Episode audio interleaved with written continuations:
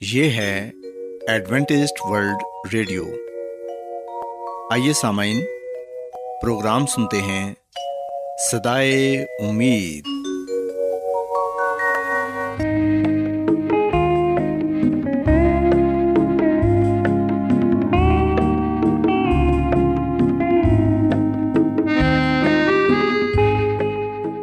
سامعین، پروگرام سدائے امید کے ساتھ میں آپ کی میزبان فرا سلیم اور صادق عبداللہ خان آپ کی خدمت میں حاضر ہیں۔ ہماری طرف سے آپ تمام سامعین کی خدمت میں آداب۔ سامعین امید کرتے ہیں کہ آپ سب خدا تعالیٰ کے فضل و کرم سے خیریت سے ہیں۔ اور ہماری یہ دعا ہے کہ آپ جہاں کہیں بھی رہیں خدا مند خدا آپ کے ساتھ ہوں اور آپ کی حفاظت اور رہنمائی کریں۔ سامعین اس سے پہلے کہ آج کے پروگرام کو شروع کیا جائے آئیے پہلے پروگرام کی تفصیل سن لیں۔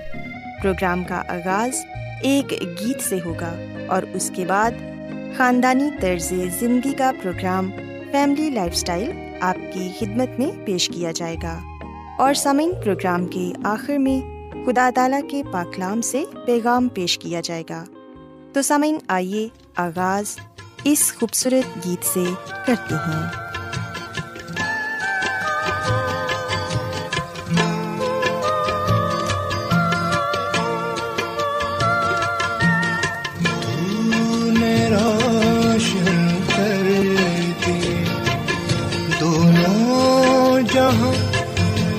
میرے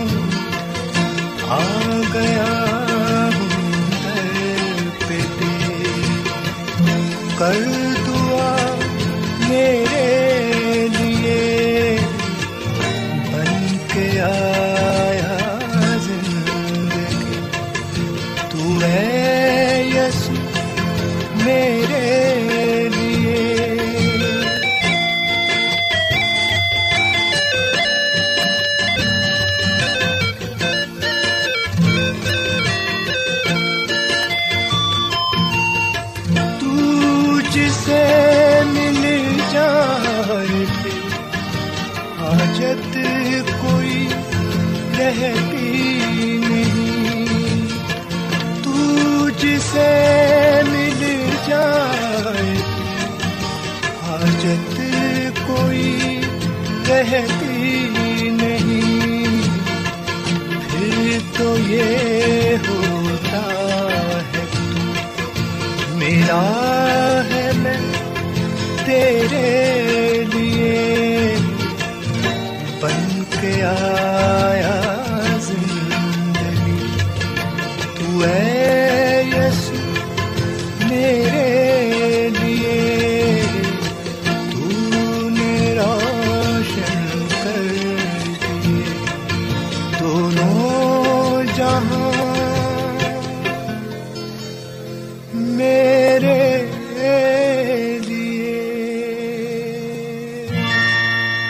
سامعین خداون کی تعریف میں ابھی جو خوبصورت گیت آپ نے سنا، یقیناً یہ گیت آپ کو پسند آیا ہوگا۔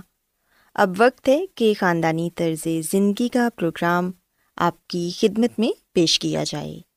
سامعین، آج کے پروگرام میں میں آپ کو یہ بتاؤں گی کہ خداون کی خادمہ مسز ایلن جی وائٹ ہمیں یہ بتاتی ہیں کہ ہم کس طرح سے خوشحال زندگی گزار سکتے ہیں۔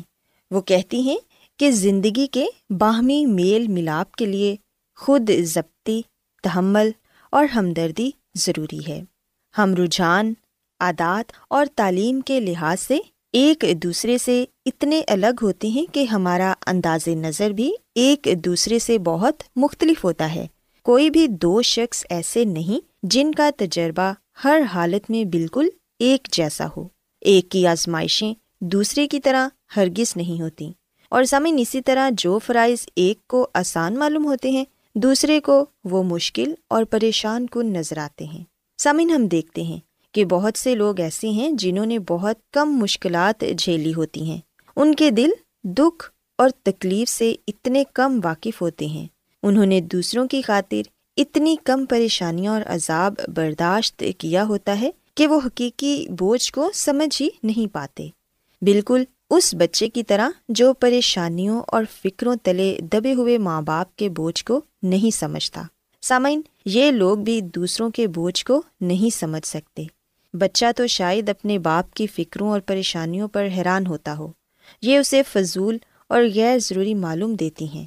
لیکن جب اس کی زندگی میں کئی سالوں کا تجربہ ہو جائے گا اور جب وہ بذات خود اپنا بوجھ اٹھانے لگے گا، تو ان باتوں کو سمجھ لے گا جو اس کے لیے کسی وقت ناقابل فہم تھیں سمن ہم دیکھتے ہیں کہ خداوند انسان کو ذمہ داریوں کے عہدوں پر فائز ہونے دیتے ہیں۔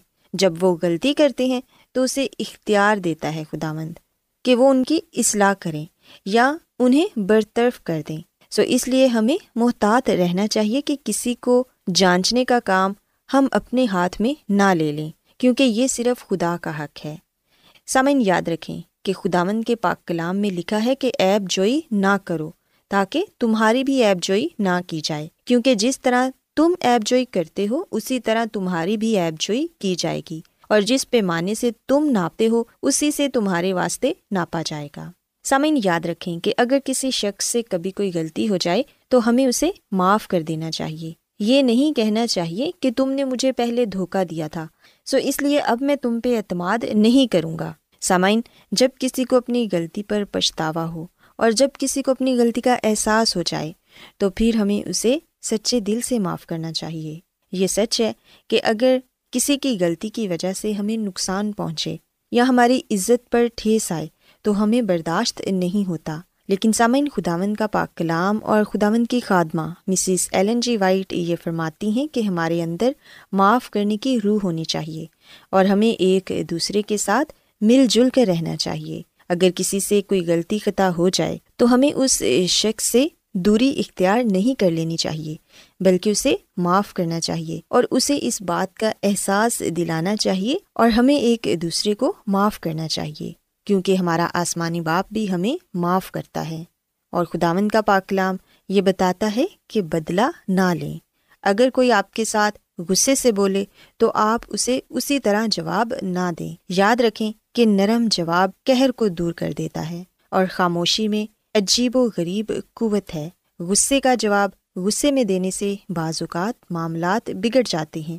مگر جس غصے کا جواب بڑے تحمل اور نرم مزاجی سے دیا جائے، وہ بہت جلد ٹھنڈا ہو جاتا ہے۔ اس کے علاوہ سامعین خداون کی خادمہ ہمیں یہ بھی بتاتی ہیں کہ ہمیں اپنے دل اور دماغ کو ٹھنڈا رکھنا چاہیے۔ اگر آپ کے ساتھ کوئی اچھا سلوک نہیں کر رہا یا آپ پر بیجا الزام لگا رہا ہے، تو اس صورت میں غصے میں جواب دینے کی بجائے اپنے آپ سے یہ دہرائیں کہ بدی سے مغلوب نہ ہو، بلکہ نیکی کے ذریعے بدی پر غالب آؤ۔ سامعین، بدگوئی کرنا بری عادت ہے، جو سننے والے کی نسبت کہنے والے کو زیادہ متاثر کرتی ہے۔ جو لڑائی جھگڑے کا بیج بکھیرتا ہے، وہ اپنی ہی زندگی میں اس کے مہلک پھلوں کی فصل بھی کاٹتا ہے اور دوسرے میں برائی تلاش کرنے کا فعل متلاشی میں برائی کو فروغ دیتا ہے۔ سامعین، ہمیں کوشش کرنی چاہیے کہ دوسروں کے متعلق اچھی باتیں کریں اور اچھی باتیں کرنا اپنی عادت بنا لیں۔ جن کے ساتھ آپ کا میل جول ہے، ان کی خوبیوں پر توجہ کریں اور جہاں تک ممکن ہو، ان کی برائیوں اور ناکامیوں پر بہت ہی کم نظر ڈالیں۔ کسی کے کیے یا کہے پر شکایت کرنے کی آزمائش آئے تو اس شخص کی زندگی اور کردار کے کسی پہلو کی تعریف کریں اور شکر گزار ہونے کی عادات اپنے اندر پیدا کریں۔ ہم دیکھتے ہیں کہ خداون کی خادمہ ہمیں یہ بھی بتاتی ہیں کہ ہم اکثر اوقات یہ بھول جاتے ہیں کہ ہمارے ہم خدمتوں کو ہمت اور حوصلہ افزائی کی ضرورت ہے۔ آپ انہیں اپنی دلچسپی اور ہمدردی کا یقین دلانے کا خیال رکھیں۔ اور اپنی دعاؤں کے ذریعے ان کی مدد کریں اور انہیں یہ بتائیں کہ آپ ایسا کرتے ہیں۔ سامعین، چھوٹی چھوٹی باتوں پر توجہ دینا اور بے شمار چھوٹے چھوٹے واقعات اور زندگی کی نہایت سادہ مہربانیاں ہی مل جل کر زندگی کی خوشیوں کا مجموعہ بناتی ہیں اور شفقت، امیز، حوصلہ، افزا اور محبت سے بھرپور الفاظ اور زندگی کی چھوٹی چھوٹی مہربانیوں سے کتاہی ہی زندگی کی بد بختی کا سبب بنتی ہے۔ سو اس لیے سامعین ہم نے اپنے ارد گرد رہنے والے لوگوں کی خوشحالی کے لیے کوشش کرنی ہے اور دوسروں کے ساتھ بھلائی کرنی ہے۔ اگر ہم حالات کے روشن پہلو پر غور کریں تو ہمیں خوش باش رہنے کے لیے کافی کچھ مل جائے گا۔ مسکراہٹ کا جواب ہمیں مسکراہٹ سے دینا چاہیے۔ اگر ہم کسی سے مسکرا کر بات کریں گے تو یقیناً دوسرا شخص بھی ہمارے ساتھ ویسے ہی پیش آئے گا۔ اور اگر ہم کسی کو خوشگوار اور زندہ دلی کے الفاظ کا جواب دیتے ہیں، تو ہمیں ویسے ہی الفاظ واپس ملیں گے۔ بائبل مقدس میں لکھا ہے کہ جو کچھ تم چاہتے ہو کہ لوگ تمہارے ساتھ کریں، تم بھی ان کے ساتھ ویسا ہی کرو۔ سو اس لیے سامعین، اگر ہم یہ چاہتے ہیں کہ دوسرے لوگ ہمارے ساتھ عزت سے پیش آئیں، ہمارے ساتھ محبت کریں، مل جل کر رہیں، ہماری مدد کریں، تو پھر سامعین، ہمیں بھی ان تمام تر باتوں پر عمل کرنا ہوگا۔ سامعین، آخر میں میں یہ کہنا چاہوں گی کہ خداوند کائنات کے لیے زندگی، نور اور خوشی کا سر چشمہ ہے۔ سورج سے نکلنے والی روشنی کی شواؤں کی طرح اور زندہ چشمے سے بہ نکلنے والے سوتوں کی طرح خداون کی برکات اس میں سے نکل کر اس کی ساری مخلوقات کی طرف بہ نکلتی ہیں۔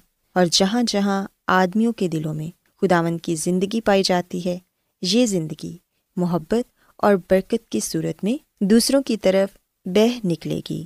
سو سامعین، ہمیں یہ کوشش کرنی ہے کہ ہم خداون کے پاک کلام پر عمل کریں اور جو باتیں خداوند اپنے پاک کلام میں ہمیں بتاتے ہیں، ان کو اپنی زندگی میں اپنانے کی کوشش کریں اور اپنے کردار کو بہتر بنائیں تاکہ دوسرے لوگ ہم سے سبق سیکھ سکیں۔ اور اس بات کو جانیں کہ ہم خداوند یسو مسیح کے پیروکار ہیں۔ سو سامعین میں امید کرتی ہوں کہ آپ کو آج کی باتیں پسند آئی ہوں گی اور آپ نے اس بات کو سیکھا ہوگا کہ خداون کی خادمہ مسز ایلن جی وائٹ ہمیں یہ بتاتی ہے کہ ان تمام تر باتوں پر عمل کر کے ہم یقیناً ایک خوشحال زندگی گزار سکتے ہیں۔ میری یہ دعا ہے کہ خدا مند خدا آپ کے ساتھ ہوں اور آپ کو اپنی ڈھیروں برکتوں سے نوازیں۔ کیا آپ بائبل کی مقدس پیشن گوئیوں اور نبوتوں کے سربستہ رازوں کو معلوم کرنا پسند کریں گے؟ کیا آپ دنیا کے ایسے رجحانات کے باعث پریشان ہیں جو گہری طریقے کا اشارہ دیتے ہیں؟ ایڈوینٹیسٹ ورلڈ ریڈیو سنتے رہیے جو آپ سب کے لیے صدائے امید ہے۔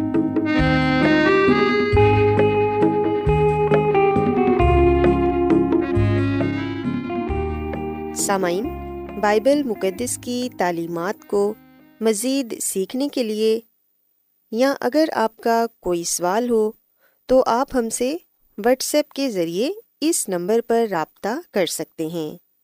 ہمارا واٹس ایپ نمبر ہے صفر صفر نو دو تین ایک صفر ایک سات چھ سات نو چھ دو۔ نمبر ایک بار پھر نوٹ کر لیں۔ Zero zero nine two three one zero one seven six seven nine six two آج بہت لوگ گہرے روحانی علم کی تلاش میں ہیں۔ وہ اس پریشان کن دنیا میں راحت اور خوشی کے خواہش مند ہیں۔ اور خوشخبری یہ ہے کہ بائبل مقدس آپ کی زندگی کے مقاصد کو ظاہر کرتی ہے۔ اے ڈبلیو آر پر ہم آپ کو خدا کا کلام سکھاتے ہیں، جو اپنی گواہی آپ ہے۔ سامعین، آپ ہمارا پروگرام انٹرنیٹ پر بھی سن سکتے ہیں۔ ہماری ویب سائٹ ہے W W W dot A W R dot O R G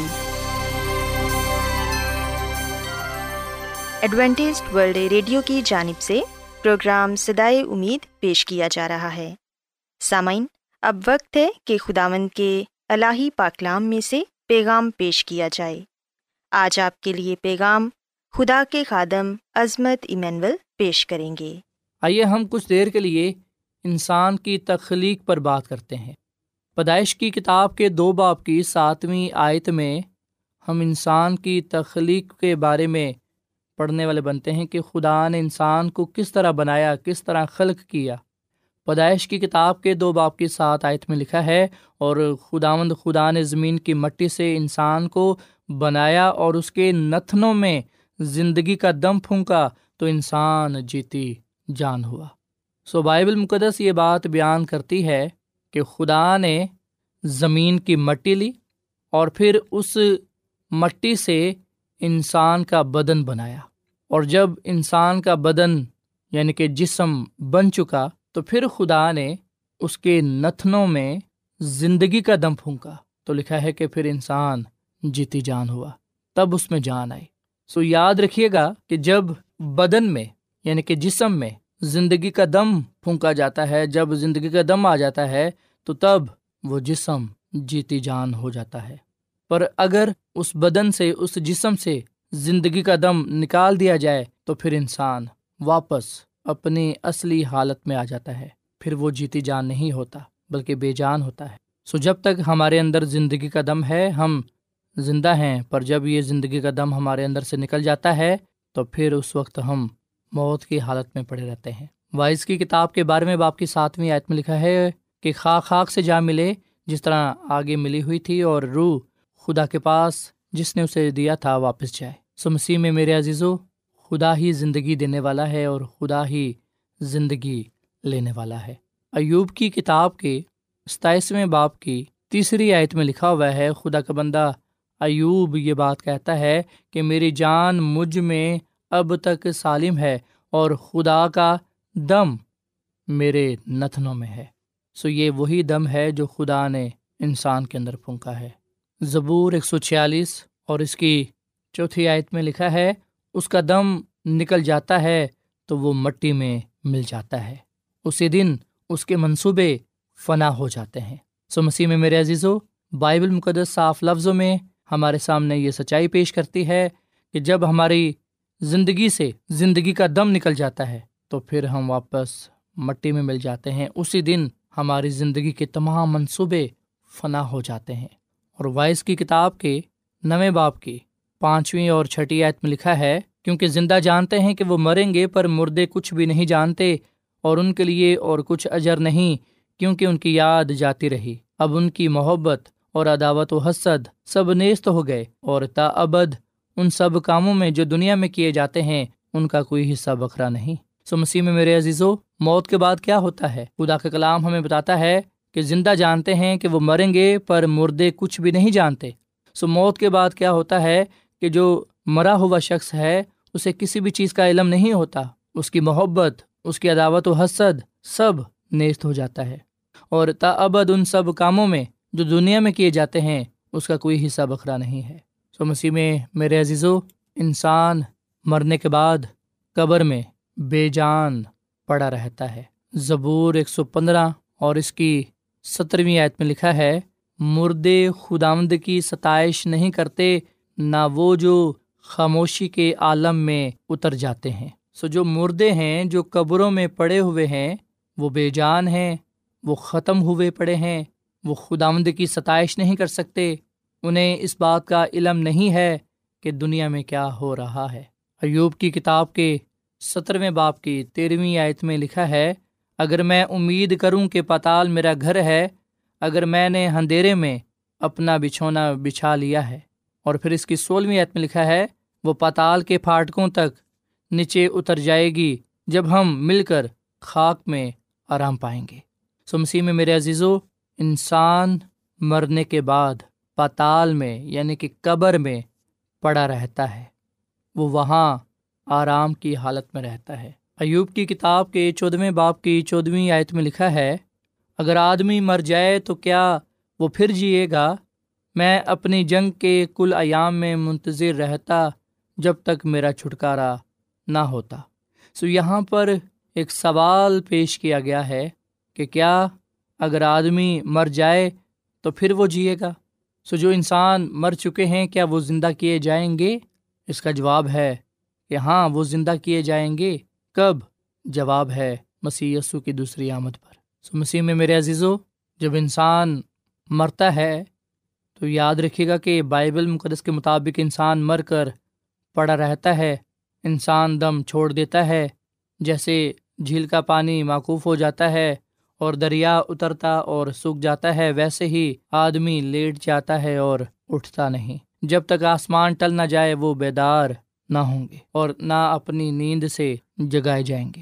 اور زبور تیرہ اور اس کی تیسری آیت میں لکھا ہے، اے خداوند میرے خدا، میری طرف توجہ کر، مجھے جواب دے، میری آنکھیں روشن کر، ایسا نہ ہو کہ مجھے موت کی نیند آ جائے۔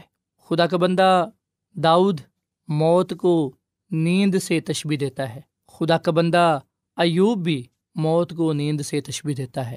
اور اگر ہم دانیل کی کتاب کے بارہویں باپ کی دوسری عید پڑھیں تو یہاں پر بھی کہا گیا ہے کہ جو خاک میں سو رہے ہیں، ان میں سے بتھیرے جاگ اٹھیں گے۔ سو خدا کا بندہ دانیل نبی بھی موت کو نیند سے تشبی دیتا ہے۔ اگر ہم سیمویل کی دوسری کتاب، اس کے ساتویں باپ کی بارہویں عید پڑھیں تو یہاں پر بھی لکھا ہے کہ جب تیرے دن پورے ہو جائیں گے اور تو اپنے باپ دادا کے ساتھ سو جائے گا، تو میں تیرے بعد تیری نسل کو جو تیرے سلب سے ہوگی کھڑا کر کے اس کی سلطنت کو قائم کروں گا۔ سو یہاں پر ہم دیکھتے ہیں کہ موت کو نیند سے یعنی کہ سو جانے سے تشبیح دی گئی ہے۔ خدا کا بندہ ناتن یہ بات بزرگ داؤد کو کہتا ہے۔ اور جب ہم بائبل مقدس کے نئے عہد نامہ میں آتے ہیں، تو بائبل مقدس کے نئے عہد نامہ میں بھی موت کو نیند سے تشبیح دی گئی ہے۔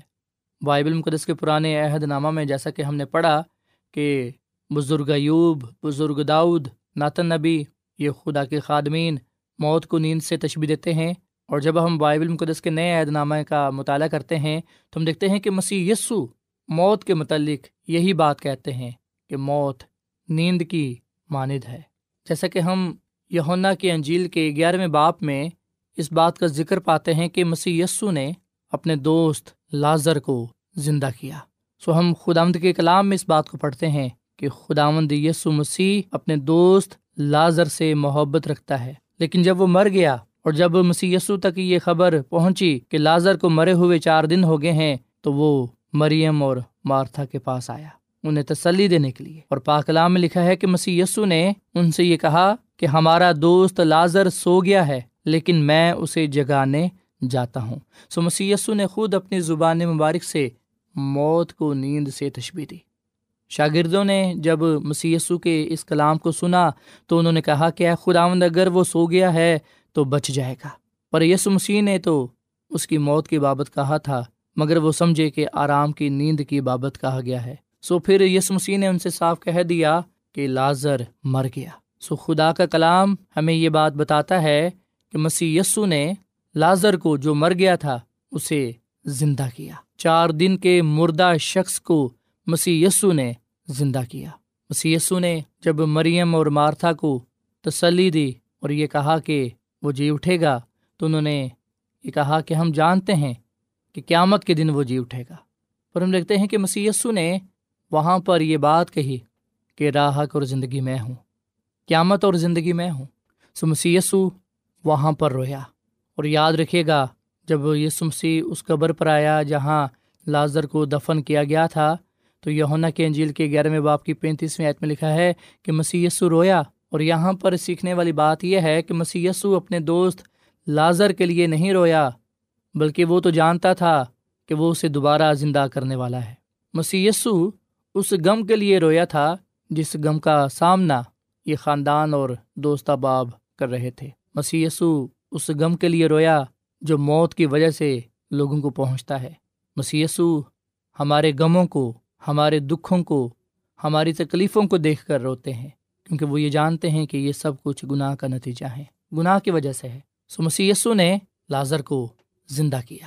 سو مسیح میں میرے عزیزو، یہ واقعہ جس میں ہم دیکھتے ہیں کہ چار دن کے مردہ شخص لازر کو زندہ کیا جاتا ہے مسی سے زندہ کرتا ہے۔ یہ واقعہ اس شاندار واقعے کی طرف اشارہ کرتا ہے، جو مسی کی دوسری آمد کے وقت رونما ہوگا۔ قبریں کھل جائیں گی، جنہوں نے مسی کو اپنا نجات رہندہ تسلیم کیا ہوگا، وہ زندہ کیے جائیں گے اور ہمیشہ ہمیشہ کے لیے مسی کے ساتھ رہیں گے۔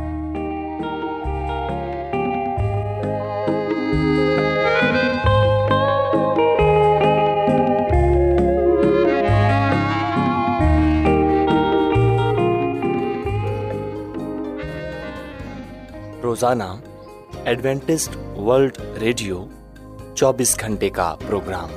جنوبی ایشیا کے لیے اردو، انگریزی، پنجابی، پشتو، سندھی اور بہت سی زبانوں میں پیش کرتا ہے۔ صحت، متوازن خوراک، تعلیم، خاندانی زندگی اور بائبل مقدس کو سمجھنے کے لیے ایڈوینٹسٹ ورلڈ ریڈیو ضرور سنیے۔ یہ ریڈیو آپ کی فکر کرتا ہے۔ ایڈوینٹسٹ ورلڈ ریڈیو کی جانب سے پروگرام سدائے امید پیش کیا جا رہا تھا۔ سامعین، امید کرتے ہیں کہ آج کا پروگرام آپ کو یقیناً پسند آیا ہوگا۔ بائبل مقدس کی تعلیمات کو مزید سیکھنے کے لیے آپ ہم سے واٹس ایپ کے ذریعے بھی رابطہ کر سکتے ہیں۔ سامعین، ہمارا واٹس ایپ نمبر ہے صفر صفر نو دو تین ایک صفر، ایک سات، چھ سات، نو چھ دو۔ نمبر ایک بار پھر نوٹ کر لیں، zero zero nine two three one zero one seven six seven nine six two. سامعین، کل اسی وقت اور اسی فریکوینسی پر دوبارہ آپ سے ملاقات ہوگی۔ اب اپنی میزبان فرا سلیم کو اجازت دیں۔ خدا حافظ۔